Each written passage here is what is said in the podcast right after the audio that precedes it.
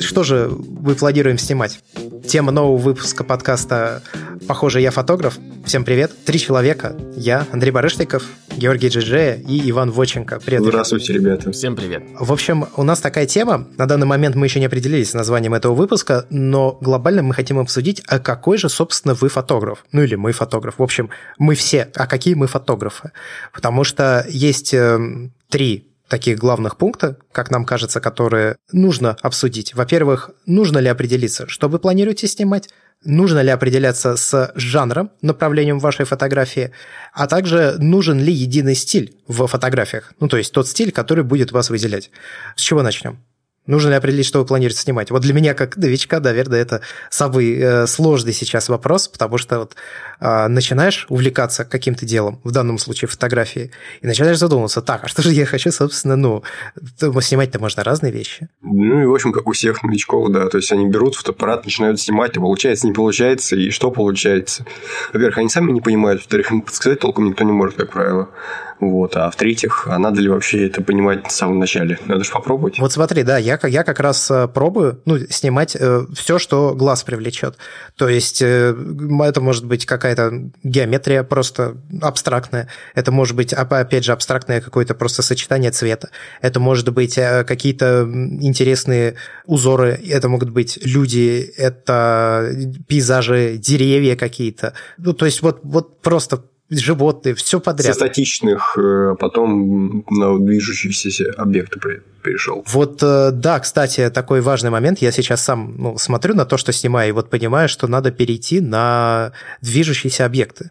Потому что это, это не просто. На самом деле, мне, допустим, статичные объекты снимать, конечно же, комфортнее, потому что движущиеся объекты... Все, когда пленку снимаешь. Да, да, да, движущиеся объекты, они требуют определенного какого-то, ну, скажем так, это эмоциональный дискомфорт вызывает. Хочешь, я своих попугаев отдам? В принципе, могу Можно отбивать на них. Одолжить недельку. Там такие движущиеся объекты. Я даже на Z6, когда тестировал для ленты, я не мог сфотографировать. То есть, думал, ну, сейчас я вот супер туда автофокус, Glorious, а э, фиг там, нифига, не получается. Говорят, у Sony сейчас какой-то ай-трекинг появился, который Animal Eye Tracking, он типа цепляется за глаза животных, и животных может отслеживать. У меня даже интересно, вот эти вот бусинки попугающие, он будет тоже отслеживать? Если да, то все, и это победа. Я, пожалуй, распродаю свой Nikon, перехожу в Sony, а Ване придется на Nikon переходить, наверное, тогда, чтобы подкаст был гармоничен. Кстати, э, Георгий интересную тему поднял по поводу именно того,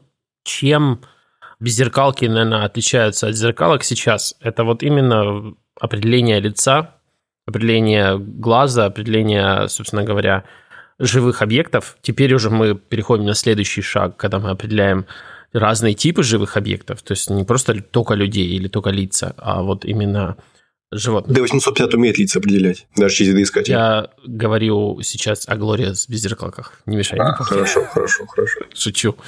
Я помню, что Nikon, кстати, по-моему, притащил вот эту вот технологию не полностью в своей беззеркалке. По-моему, у Nikon лучше именно автофокус в зеркалках, именно вот а, определение лица? Нет, лучше работает на беззеркалках, но такой момент, что Sony сразу определяет глаза, а Nikon сначала лицо, а потом глаза. Из-за этого все это не так круто работает. Я, честно сказать, не знаю, как это работает, вот, например, в видоискателе. То есть оно... Мы пытались разобраться, похоже, там какая-то дополнительная типа матрица, что ли. Вот я не вникал в подробности, но что это точно есть, да, это и заявлено во всех инструкциях, как везде есть. Но мы что-то самое как-то в сторону ушли. Давайте, что, что будем снимать? Давайте, что будем снимать? Давайте так, как вообще определить, что, собственно, ну, снимать? Во-первых, только фото, только видео или фото и видео. Вот такой момент тоже, да? Кто-нибудь из вас видео снимает? Я, насколько знаю, нет. Я снимаю. Я снимаю, да? Как... Да, да, ты снимаешь. Ну просто я, честно говоря, а где твои видеоролики можно сейчас посмотреть? Не, ну в основном все, что я делал для Root Nation, а, это все, собственно говоря, собственного а, продакшена производства. У тебя это, если можно так выразиться, полупрофессиональная, что ли, история, да? Ну, то есть у тебя есть совмещение в виде блогерства, и тебе нужно снимать, соответственно, видеообзоры. Ты это делаешь, пусть и не часто, но тем не менее ты это делаешь. Соответственно, для тебя важный момент при выборе устройства, на которое ты будешь снимать, это в том числе ну, видео, верно? Видео – это очень большая часть при выборе камеры. И, честно сказать, когда ты начинаешь выбирать камеру как гибрид, а не как чисто фото или чисто видеоустройство, голова начинает болеть ровно в 4 раза больше, чем если бы ты просто выбирал обычный фотоаппарат. И знаний, вот порядок тех знаний, которые надо держать в голове, просто невероятный, честно сказать. Вот я когда начинаю сравнивать даже ТТХ всех а, устройств или новых выходящих камер, я уже начинаю сам забывать, какое там, где какое там сжатие, где какой цвет, там, 8-битный, кто 10-битный поддержит, поддержит. В общем, сами познания по поводу видео должны быть очень, честно сказать, глубокими для того, чтобы правильно выбрать фотоаппарат, в котором будет видео возможно. Слушай, мне сразу несколько вопросов тебе вот такие вот. Первый момент. Чем, в принципе, отличается видео от фото? Ключевой момент. То есть, как ты работаешь с автофокусом, как меняется сопровождающий гир, там типа всякие обвесы, подвесы, то есть как работать со стабилизацией. И второй момент, не лучше ли просто взять какой-нибудь хэндикам, то есть который более приспособлен. Я помню, раньше было ограничение в зеркалках, там на 30 минут, например. Допустим, если ты какой-нибудь великий видеоблогер, тебе не проще видеокамеру нормально поставить, специализированное устройство. А почему все берут камеры? Обычные фотоаппараты имею в виду. Вот да, поддерживаю Георгия. У меня еще такой вопрос. В чем принципиальная разница в видеосъемке, если ты выбираешь целенаправленную видеокамеру, именно которая на этом фокусируется, и непосредственно ну, фотоаппарат зеркальный или беззеркальный? В общем, все это произошло достаточно давно, когда произошла революция 5D Mark II. А люди поняли, что за относительно дешевые деньги можно получить эстетику кинематографичность, эстетику кино в, собственно говоря, своем видео. Благодаря тому, что э, в фотоаппарате можно менять объективы, можно ставить даже объективы, которые специально разработаны для профессиональных видеокамер. И, в общем, когда ты это все используешь, у тебя картинка, конечно, становится на порядок выше, чем какой-нибудь хэндикам, который, а, на который ссылается Георгий. И а, совершенно понятно, что, кстати, до сих пор вот это дурацкое ограничение есть, в 30 минут во многих камерах оно, фотокамерах присутствует, связано с каким-то дурацким налогом в Европе, который, кстати, должен был истечь в этом году или в 2019 или 2020, где-то где он там истекает. И, в общем, эту штуку можно будет а, забыть, надеюсь. И собственно говоря, даже несмотря на это ограничение, весь мир, как мы заметили, стремится к тому какой-то мобильности, правильно? Ну, то есть, когда ты видеоблогер, ты хочешь по максимуму какую-то иметь крутую картинку, но при этом ты не хочешь, а, чтобы у тебя была куча устройств, чтобы у тебя была отдельно фотоаппарат, отдельно видеокамера. И это как бы нормальная стремление, потому что, ну, как бы телефоны нам совершенно логично заменили кучу устройств, там, медиапроигрыватель, MP3. А, ну, вообще, в целом, все идет, да, к некой унификации. Ну, и, кстати, или ты MKBHD, да, Маркиз Браунли, так его, по-моему, зовут, Маркез Браунли, который ходит с Red Dragon 8K. Ну, кстати, по-моему, Маркез. Он вообще довольно заряженный чувак, если вы заметили. Когда он даже начинал, собственно, свой YouTube, я смотрел, он там сидел в каких-то таких нормальных хоромах, и он уже там с самого, вот буквально самых там начальных времен сразу там Red Dragon. Все, вообще вопросов нет. Какую камеру купить? Red Dragon. И э, понятно, в принципе, то, как он выбирает э, эти устройства. Он просто пошел и сказал, мне нужна видеокамера, и самая крутая. Ему как-то дали, и вот так вот исторически сложилось. Но стекло при этом он пользуется Сигмой. Я удивляюсь, потому что это совершенно не видеостекло. Это, Он еще гелиусом пользуется, кстати. Это именно более фотографическое стекло. Ну, в общем, смысл, опять же, в том же, что благодаря тому, что все стремится к унификации, ну или, по крайней мере, клиенты стремятся к унификации, собственно говоря, производители должны эту унификацию как-то доставлять. Извини, что прервал. А почему все выбирают э, эти самые GH5, GH5S, ну, в общем, вот эту вот серию, линейку Panasonic? Это просто к этому же, к тому, о чем ты говоришь. То есть это как-то помогает в их унификации? Каждый раз а, происходит какая-то важная революция, как бы это сказать. Ну, в общем, в, в наверное, в ремесле, не знаю, как это разделить, видео или фото, происходят какие-то важные вещи. Фото не очень много всего происходит. Там в основном весь development сосредоточен вокруг автофокуса, наверное. Как-то, ну вот если там упереться в картинку, ну, скажем, да, можно увеличивать мегапиксели до пупения можно, там, не знаю, динамический диапазон чуть-чуть расширить. И то, если посмотреть, насколько там он расширился, он там еле-еле на одну ступень расширился между там сенсорами, которые десятилетней давности и нынешними. Может, ну, полторы. Но в любом случае там прогресс очень, очень медленный. А видео наращивались мощности очень быстро. То есть очень быстро появилась потребность в 4К. И, собственно говоря, так исторически сложилось, что GH4 был а, тогда, по-моему, первой и долгое время единственной камерой, которая предоставила 4К вот в таком вот, вот крутом формате, как она предоставляет и по сей день. Я не, не буду, наверное, сейчас погружаться в какие конкретно параметры этого 4К там были важны в тот момент и по сей день. Но, в общем, если кратко, то при выборе видео возможности фотокамеры важно, и ну или даже если это просто чисто видеокамера, важно смотреть на то, какие форматы видео на, на выходе, какая есть а, скорость кадров, при этом какое, соответственно, разрешение, ну, то есть 1080p или 4К, может быть, что-то выше есть, я думаю, дальше будет выше.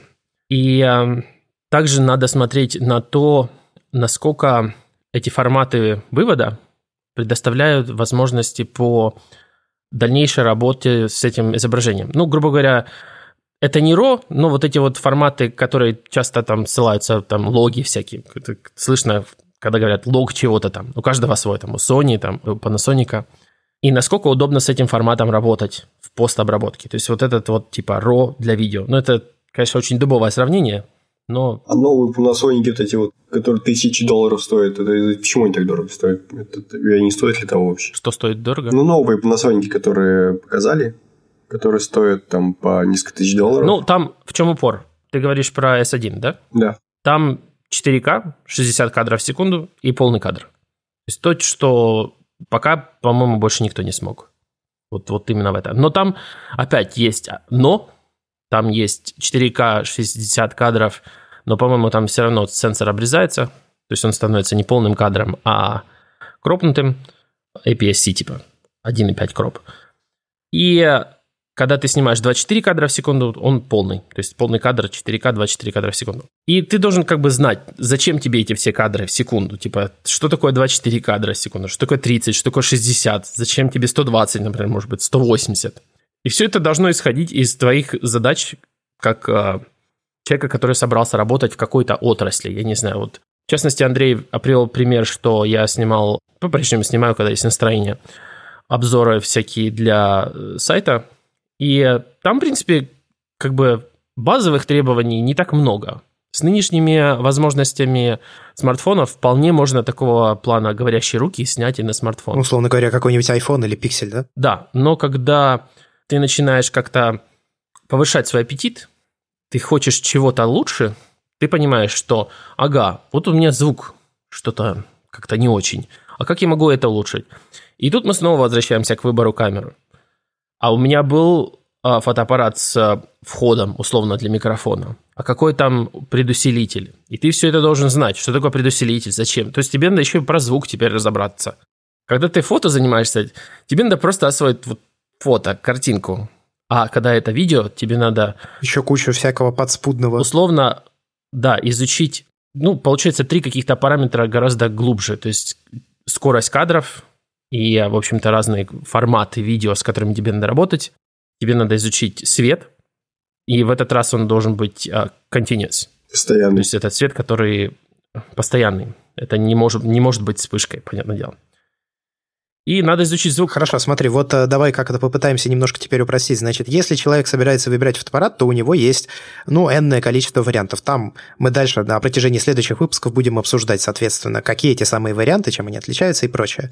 Если человек решает снимать только видео, то вот ему стоит брать видеокамеру или все-таки какой-нибудь беззеркальный фотоаппарат? Я думаю, что если он собрался снимать только видео, то надо смотреть в не хэндикамы, а вот серьезные девайсы, такие как э, Canon C, линейка Canon C, например. Или Red сразу. Или у Sony. У Sony я забыл, как она называется у них, э, то ли FX, как-то у них тоже называется. Ну, в общем, это, это камеры со сменным байонетом. То есть это камеры, у которых можно менять объектив, у которых есть совершенно конкретный сенсор. Он редко бывает полнокадровый. В основном видео... А зачем вообще нужен полный кадр для, для видео? Эстетика. Чистая эстетика. Вот если ты хочешь эстетику. Ну, я просто смотрю вот по картинке, такое ощущение, что глубина резкости маленькая, она как-то не очень хорошо на видео смотрится. Это очень, знаешь, так выглядит все время. Ну, это, знаешь, вопрос типа мировоззрение Георгия. Вот он считает, что ему не нравится. Но большая часть людей в восторге от этой эстетики просто потому, что было не так много. Ну, в смысле, она не такая заезженная, наверное, не знаю. Я считаю, что как бы малая глубина резкости в видеоформате смотрится сложновато тоже. С ней сложно работать, надо уметь. Но когда вот получилось, вот когда вышло, вот тогда вышло, так вышло. Я просто, смотрю, да, по видеоблогерам, у них как-то вот действительно выглядит все как будто чуть ли не как нейронка размыта. То есть, либо там надо как-то свет по-особенному ставить.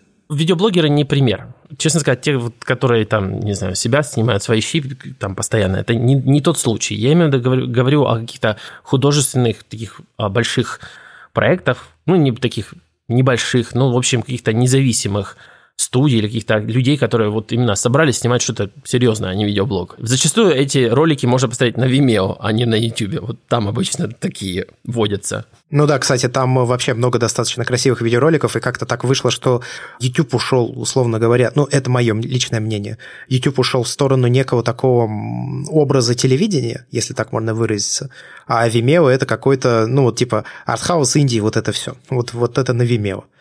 Как-то так разделение происходит. У них там есть свои награды ежегодные, они проводят, подводят итоги, еще что-то. Достаточно интересно на самом деле. Я целиком и полностью поддерживаю идею того, что если ты не собираешься быть гибридным, бери именно видеокамеру. Отдельно взять фотоаппарат уже, наверное, не выйдет. Вот, вот просто. Но тебе, по крайней мере, проще, ты не можешь, не должен, скорее, упираться в его видео возможности. Например, как с новой линейкой EOS R. Там она хромая, но если тебе не надо видео, ну и классно. Можешь выбирать это как фотоаппарат. Но когда ты выбираешь видеокамеру, ты уже можешь а, смотреть на такие важные вещи, например, как встроенный ND-фильтр. Встроенный ND-фильтр – это очень важная вещь для видеокамеры. Если она у тебя есть, это очень существенно расширяет твои креативные возможности. Это нейтральный серый фильтр, да? Нет, это именно natural... Да, Получается нейтральный серый, да. Первое, с чем я столкнулся, когда начал снимать видео, что это ну, на зеркалку, что это очень сложно. То есть э, я не знаю, как э, делать так, чтобы видео не дрожало. Я не знаю, как сделать так, чтобы как наводиться на фокус. Потому что когда я ставлю автофокус, то у меня начинает вот играть постоянно. То есть автофокус время подстраивается, картинка все время дребезжит и дергается. Если снимаю как бы вручную, как, ну если близко, окей. Если начинаю снимать вдалеке, то там начинаются проблемы, потому что там в автофокус сложнее попасть. Вот мне интересно с этой позиции. То есть, с одной стороны, как бы комплекс знаний совершенно другой должен быть. Если ты снимаешь видео, тебе трудно держать этот комплекс в голове не проще ли там, если ты снимаешь, допустим, иногда видосы, снимать их просто тупо на iPhone, если ты не собираешься этим заниматься профессионально. Ну и там в крайнем случае звук какой-нибудь докупить, чтобы звук был приятный. И все. Ну, ты как раз говоришь с э, позиции э, человека, который не хочет ничего выдающегося от своего видео. Ну да. Ты правильно делаешь. Можно снимать на iPhone. Новые камеры в смартфонах вполне отлично, особенно последнего айфона, в котором еще и звук великолепный. Вообще супер подходит. Просто хочу вот эту планочку понять, на каком уровне тебе все-таки нужно обращать внимание, то есть какого рода видео ты должен снимать, чтобы тебе уже понадобилось э, для этого обращать внимание на видеовозможности камеры при ее покупке. Вот я к чему веду. Я думаю, что это должен быть короткий фильм. То есть короткий фильм, когда ты уже должен отдельно озвучивать всех актеров. То есть отдельно у каждого своя какая-нибудь система снятия звука, будь то петлички или какие-то микрофоны, которыми бум майк называется, не знаю, как на русском называется. Это когда микрофон на такой палке висит за кадром. Так, а видео, когда надо покупать отдельно видеокамеру? Когда уже снимаешь полный метр или чего? Хороший пример розетки. Например, они делают обзоры гаджетов, но они делают это на Canon EOS. Да, EOS C. Я не помню, какой у них там, C100 или как, как, какой конкретно.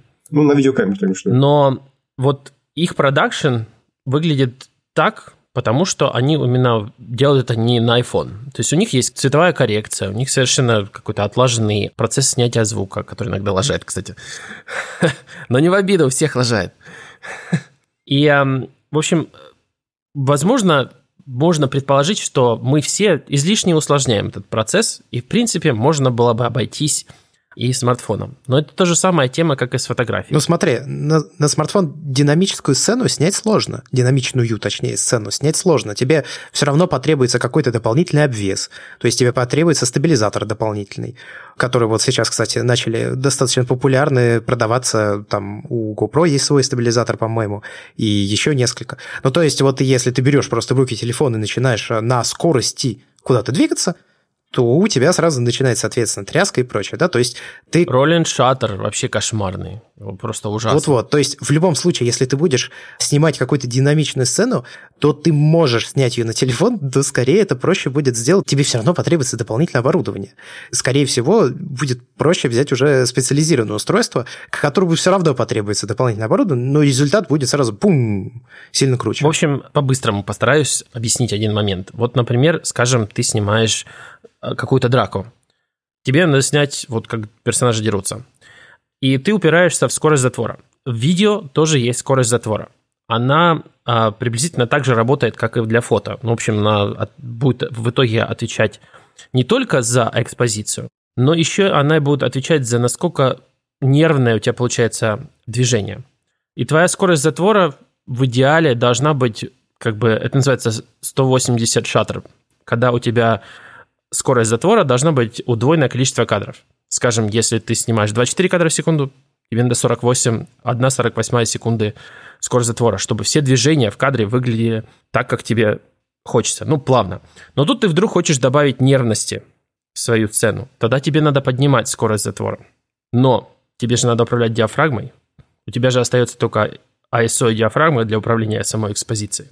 А ты хочешь, чтобы драка была еще и ну, со широко открытой диафрагмой. Вот хочешь, чтобы было супер ярко.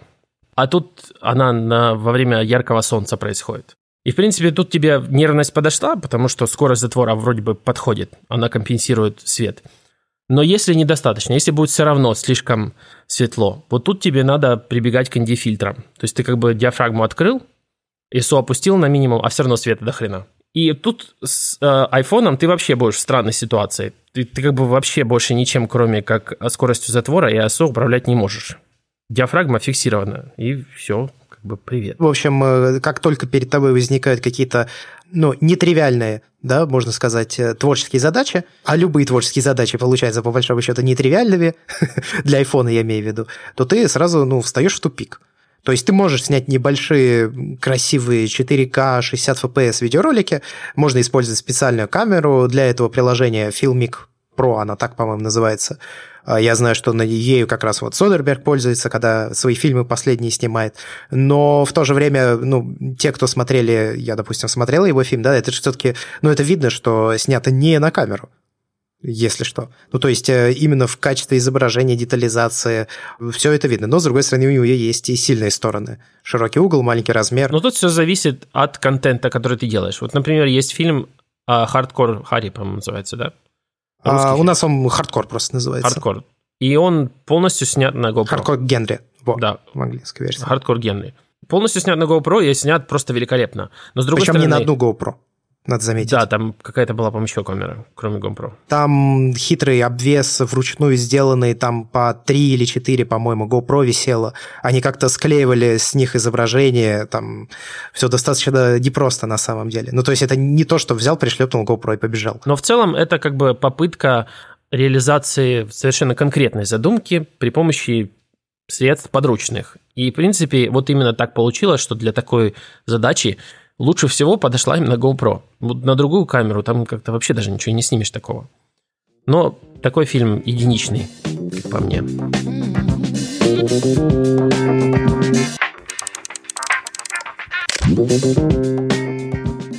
Окей, хорошо. А давайте перейдем плавно от видео, а то у нас все же, похоже, я фотограф, а уже, похоже, видеограф. Человек решил, что вот он будет снимать только фото или только видео, или фото и видео. Окей, со своей задачей он определил. А дальше, когда он начинает уже непосредственно снимать, допустим, он фотографирует, у него возникает вопрос, собственно, что то снимать, какое направление. Ну, то есть фотография ведь бывает разная. Глобально, наверное, ее можно разделить на художественную и репортажную, а дальше уже идут ответвления в каждом из этих двух глобальных типов. И вот как понять, вот мне, как и начинающему, очень интересно, как понять, а что же все-таки тебе снимать. Ну, то есть вот тебе, допустим, ну да, чуть-чуть лучше получается что-то вот, вот такое.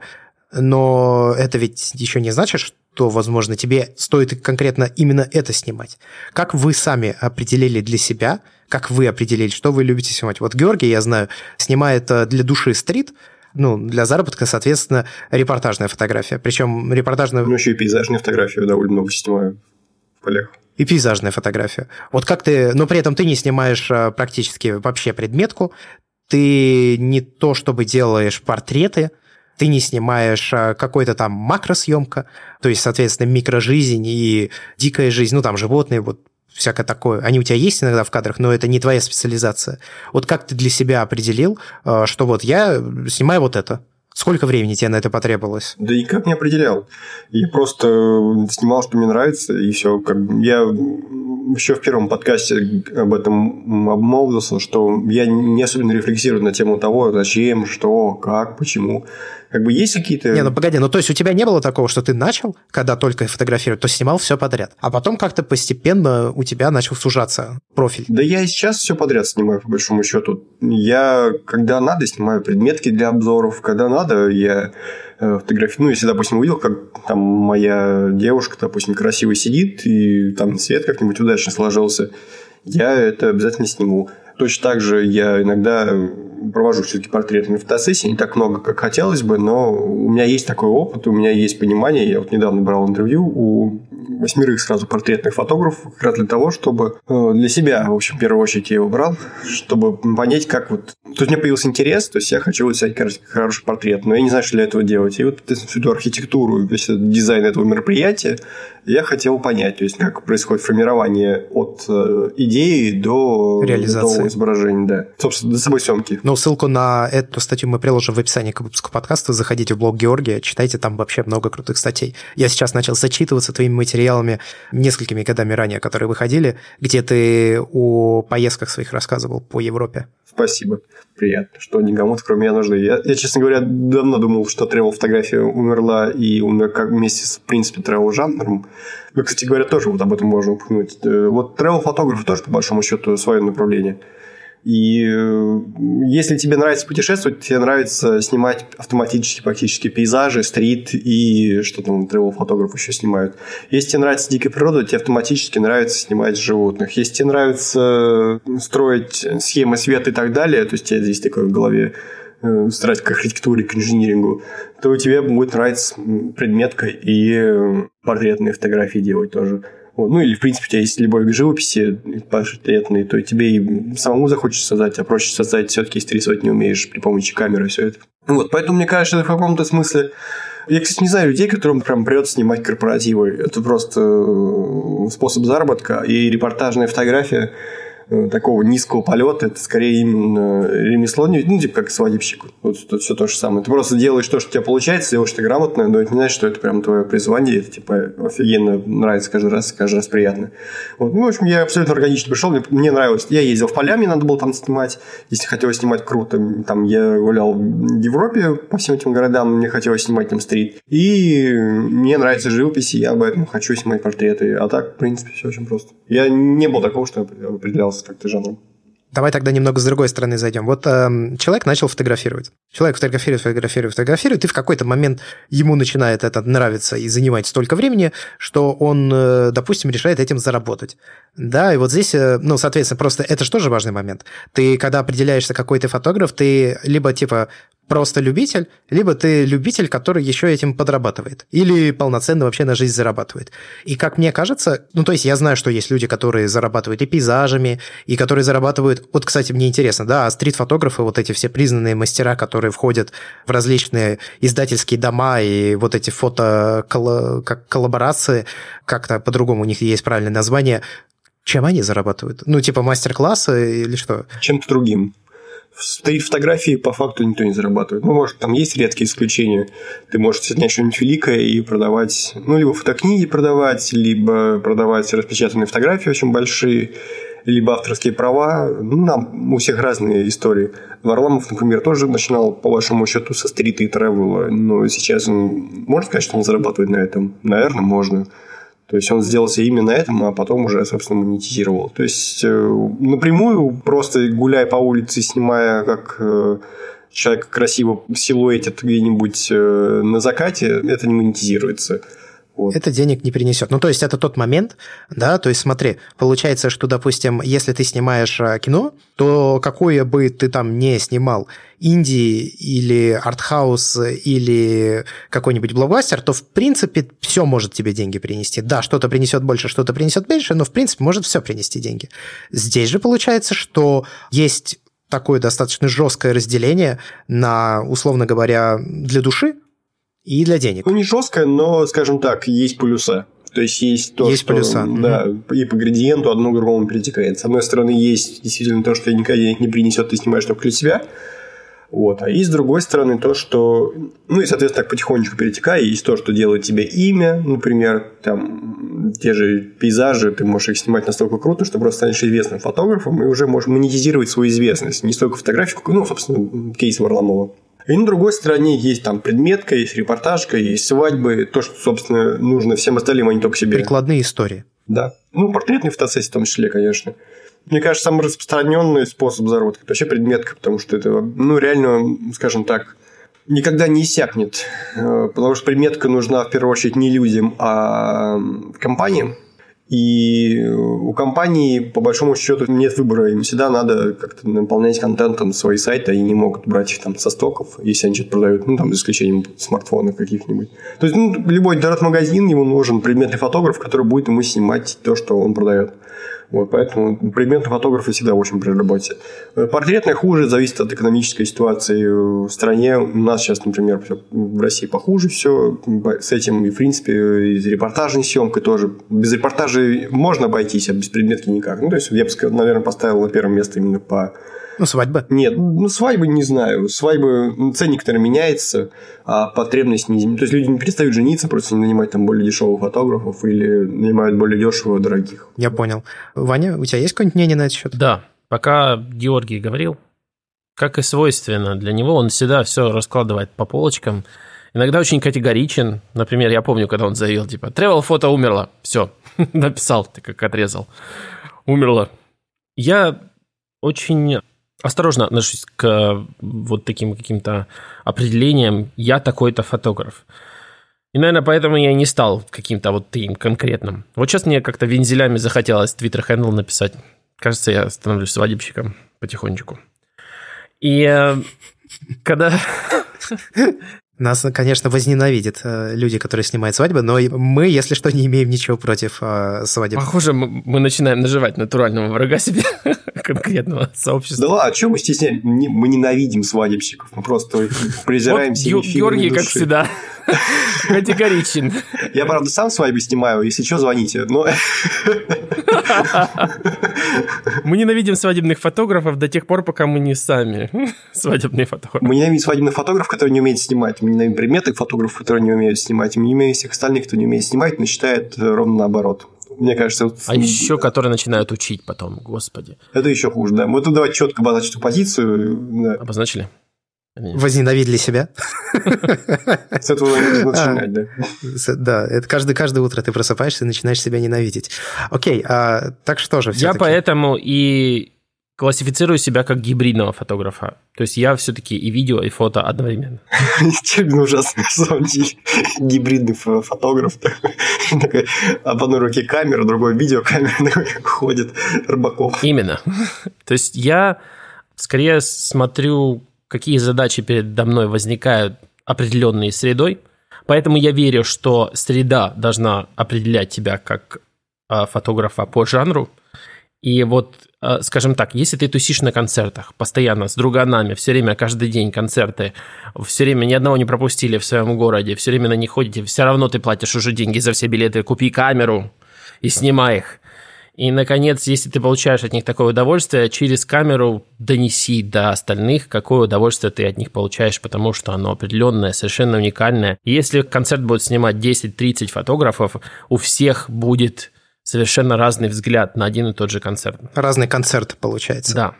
Поэтому я считаю, что скорее среда определяет тебя как фотографа по жанру.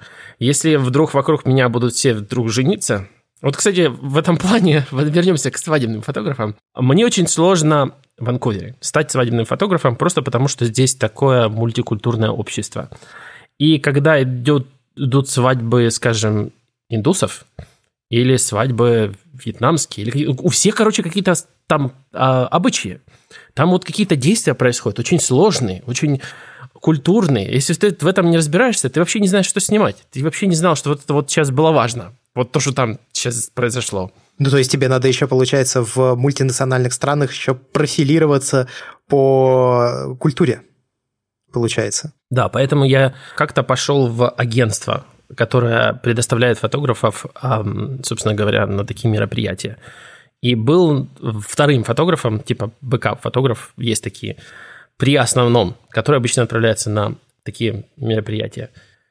И это очень сложная работа, потому что они обычно вот именно как раз идут по профилю. То по вот какой ты национальности, такую ты идешь свадьбу снимать.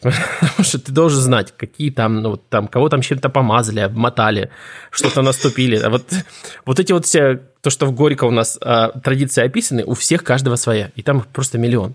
И, в общем, когда среда тебя определила, ты должен, в общем, в ней стать профессионалом, и тогда, я думаю, ты станешь востребованным и хорошо оплачиваемым. Поэтому, если ты вдруг снимаешь пейзажи, и у тебя вдруг в этот пейзаж заходит голая девушка, раздевается перед тобой, а ты говоришь, нет, я не снимаю ню, уходите, пожалуйста, я снимаю пейзажи. Пожалуйста, не надо. И кипятильник свой заберите. Перестаньте, женщина, меня преследовать. Я снимаю пейзажи, я пейзажный фотограф, я не ню. И ты как-то будешь выглядеть странно, если ты будешь так делать. Поэтому, прежде всего, это среда. Вот в моем случае была, например, многопредметная фотография. Я снимал, а, про, как, как говорил Георгий, продукты для разных магазинов. Это действительно довольно, как по мне, нудный, но труд. И многим это надо, потому что у каждого прямо сейчас второго в есть. И он продает свое какое-нибудь мыло хозяйственное, которое надо красиво пофоткать для Инстаграма.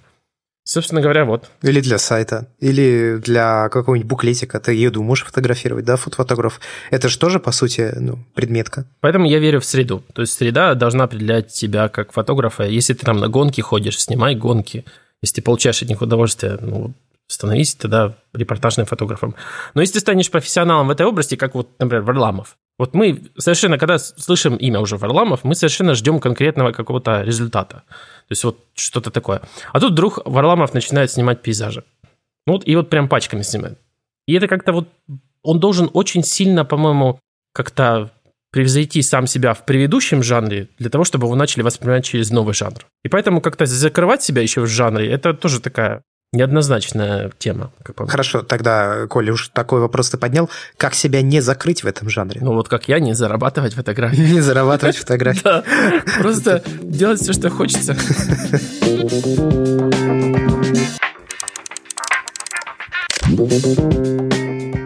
Собственно, мы, наверное, плавно подходим к идентификации, да, к идентификации фотографа, считываемости твоих кадров, которые ты делаешь, э, стиль и профилирование. Нужен ли вообще свой единый стиль в фотографиях? И если да, то как к нему прийти?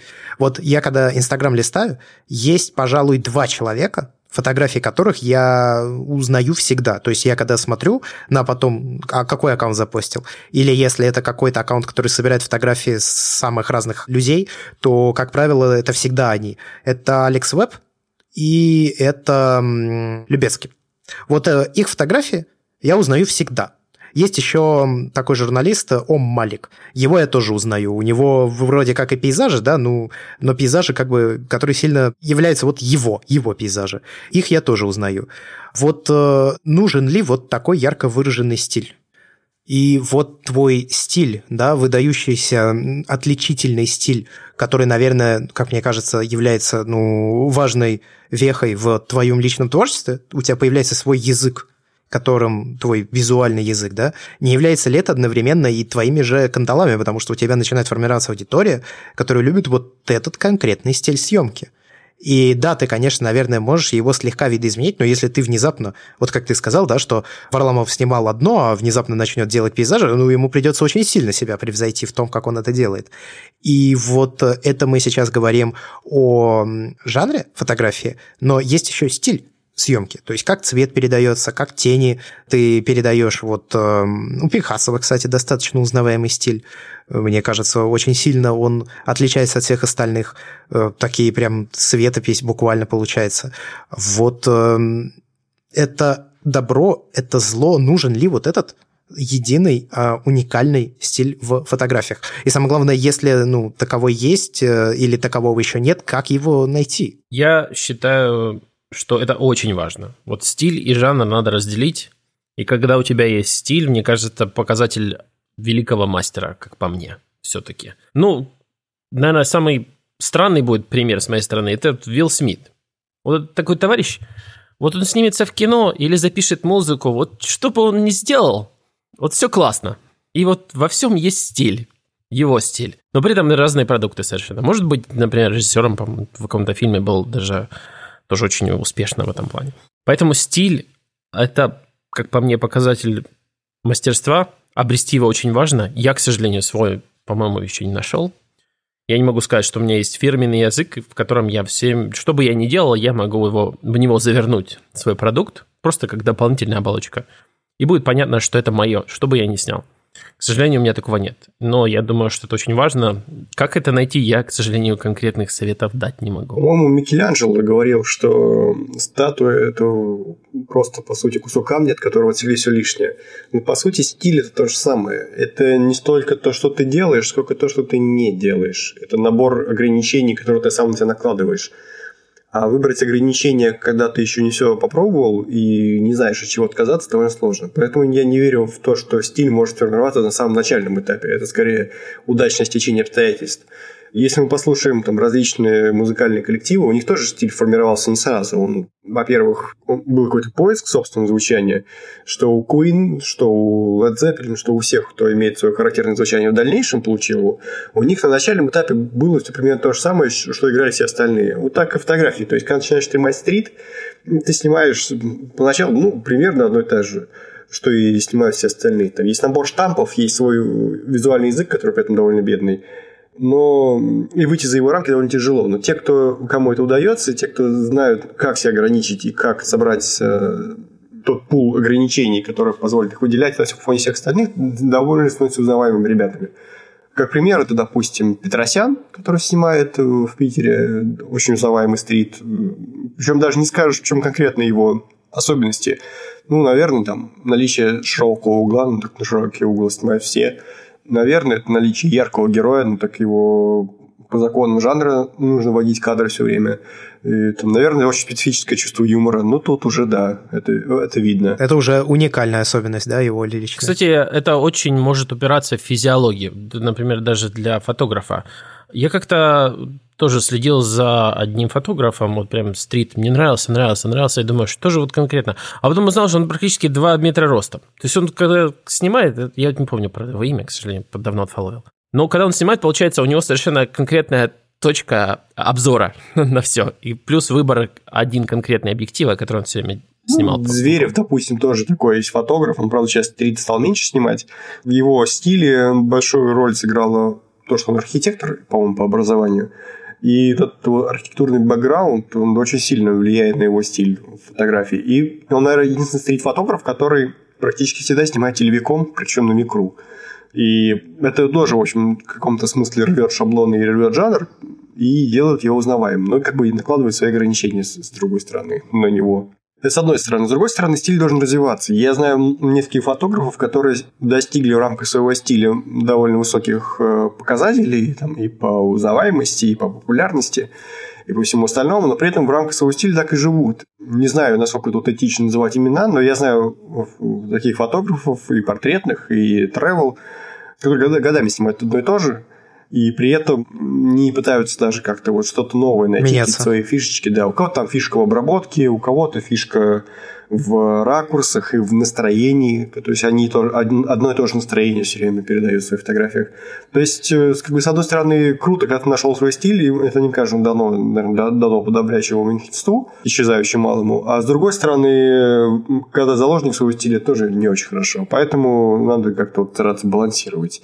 То есть, как с одной стороны, накладывать какие-то ограничения и использовать свои фирменные приемы, с другой стороны, не стараться как бы по рельсам ездить. а все-таки Мне кажется, что вот эта та часть, э, свой личный стиль, да, это, наверное, стечение совокупности разных самых обстоятельств, начиная от твоего быта, ну, то есть то, как ты проводишь свои будни, потому что ведь, ну, как человек формирует среду, так и среда в большей степени даже формирует человека.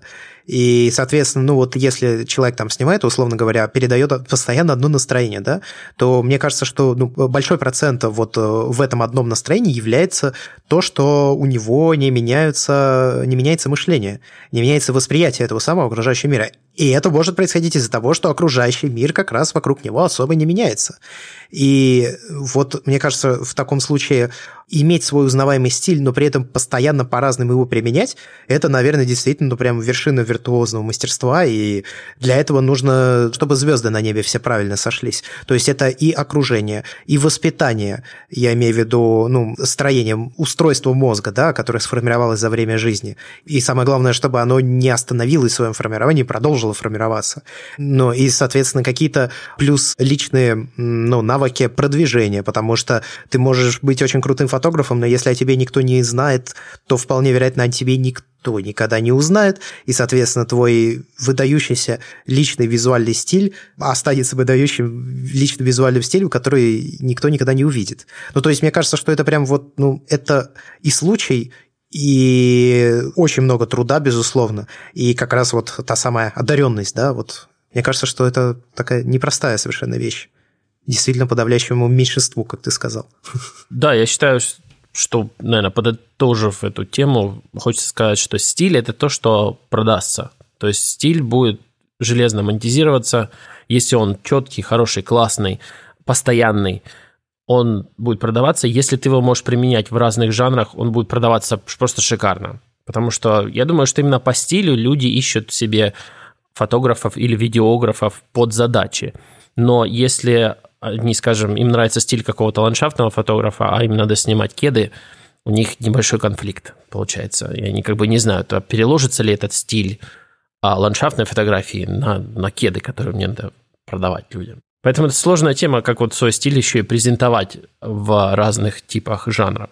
Я даже не знаю, как это делать. Отдельные портфолио, что ли? Я надеюсь, что впоследствии, пока мы будем вести наш подкаст, к нам будут приходить люди, со временем, у которых этот самый стиль уже есть, и, возможно, они смогут этим поделиться. Хотя мне почему-то кажется, что на самом деле нет. Мне кажется, что это вот та ускользающая нить бытия, которую вот кто-то ухватил, а как, сам не Слушай, знает. ну это же как с текстами. Мы же все троем пишем, и мне кажется, все трое своими текстами, в принципе, отличаемся и друг от друга, от всех остальных. То есть у нас есть свои, как, то, как нас, нас по нему можно идентифицировать. Интонация. У нас есть интонация своя. Да. И как он формировался. Мы просто читали других людей, где-то нам нравились обороты. То есть это, в общем, отражение нашего вкуса. Нам нравилось, как пишет тот, нам нравится, как пишет другой. Мы это все как бы впитывали, пропускали себя, и получался как бы собственный такой микс каких-то составляющих элементов, которые там в сумме как бы несколько молекул разных дают собственное, собственное вещество. И мне кажется, что то же самое можно сказать и про фотографию. То есть ты смотришь, эм, где-то у тебя у одного фотографа нравится одно, у какого-то другого фотографа нравится другое. У одного нравятся ракурсы, у другого обработка, у третьего э, главные герои. И таким образом ты потихонечку формируешь собственный э, пул приемов, которыми ты, собственно, всех поражаешь в своем инстаграме. С миру по нитке. Ну, это, в общем, как и везде, на самом деле, получается. Как я и сказал, среда, да, тебя формирует. Ну, то есть это же тоже среда. Да. Мне хочется добавить интересную... Ну, наверное, мне кажется, что интересная мысль, потому что она пришла мне в голову, правильно? Что, наверное, очень сложно взять чей-то стиль начинать его полностью копировать и при этом в итоге получить какой-то свой уникальный. Во-первых, просто устанешь на моменте копирования, я думаю, ну просто когда ты пытаешься разобрать чей-то талант на составляющие, а потом его пытаться применять от, от кадра к кадру, наверное, мозг закипит. Но мне, я, честно сказать, не знаю, может, вы знаете такие примеры, кто, когда кто-то взял какой-то стиль, начал копировать и сделал Но свой. Мне кажется, что поначалу ты, когда начинаешь фотографировать, ты в любом случае пытаешься, ну, вольно или невольно, но ты подобаешь каким-то фотографам каким-то образом, который ты видел? Ну, есть, на самом деле. Допустим, есть свой стиль у Виско, ну, компании, которая более известна как ВСЦО в наших широтах, да, вообще-то Виско. И у них есть собственный стиль. И этот стиль был очень популярен пару лет назад, да и сейчас, в общем-то.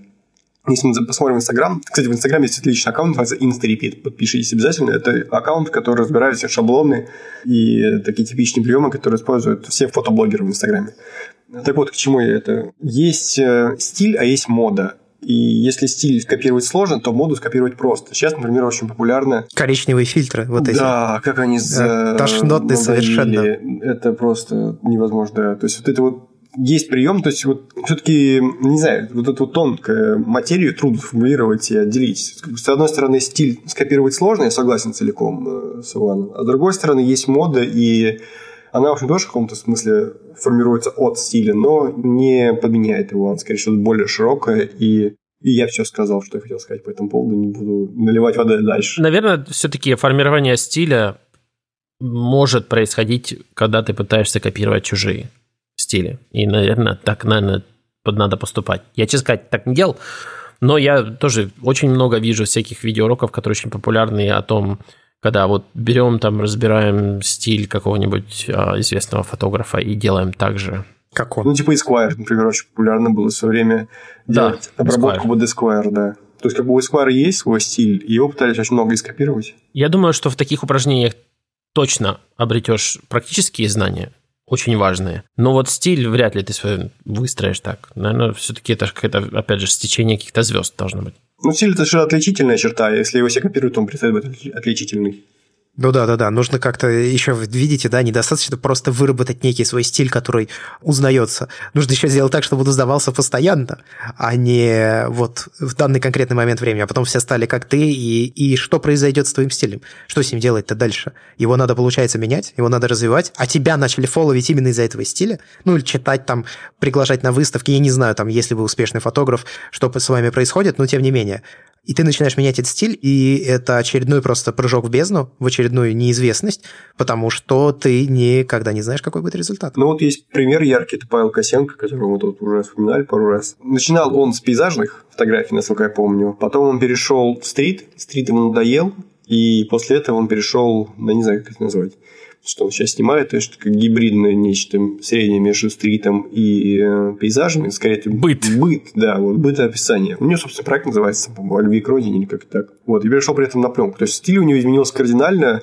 Остался ли он при этом Павлом Косенко, остался, остался ли он при этом популярным фотографом, не знаю. Ну, наверное, самый классный пример привел Георгий, когда он говорил о группе Queen. Вот группа Queen, у них как-то, у них всегда был стиль, у них всегда был рок-н-ролл, а субжанр они могли менять как хотят. Ну, да. Вообще как забрендит. От богемской рапсодии до нас убать даст. Да. да, то есть это был когда всегда какой-то стиль, какой-то рок-н-ролл, а субжанр какой хочешь. И вот, наверное, вот это супер мастерство. Вот это вот, вот, вот, да, космический уровень мастерства. Да к чему надо стремиться. И при том, чтобы нравилось всем.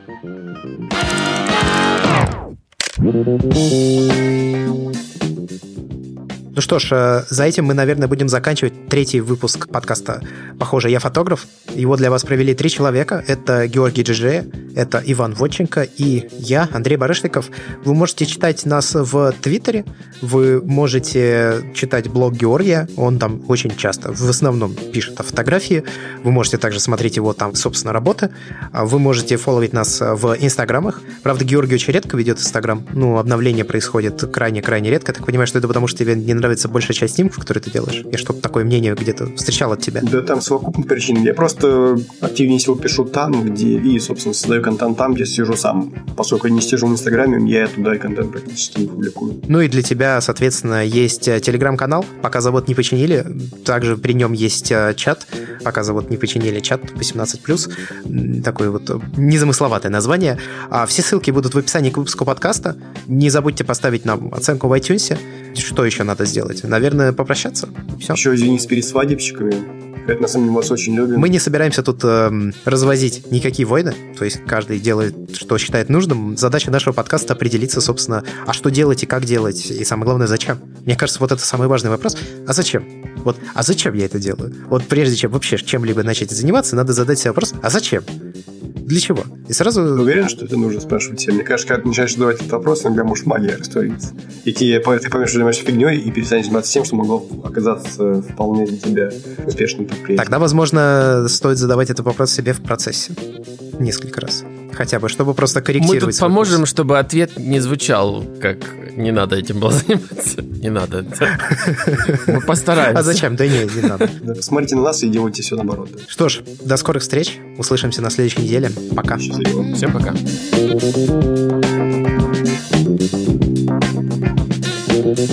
Come on, come over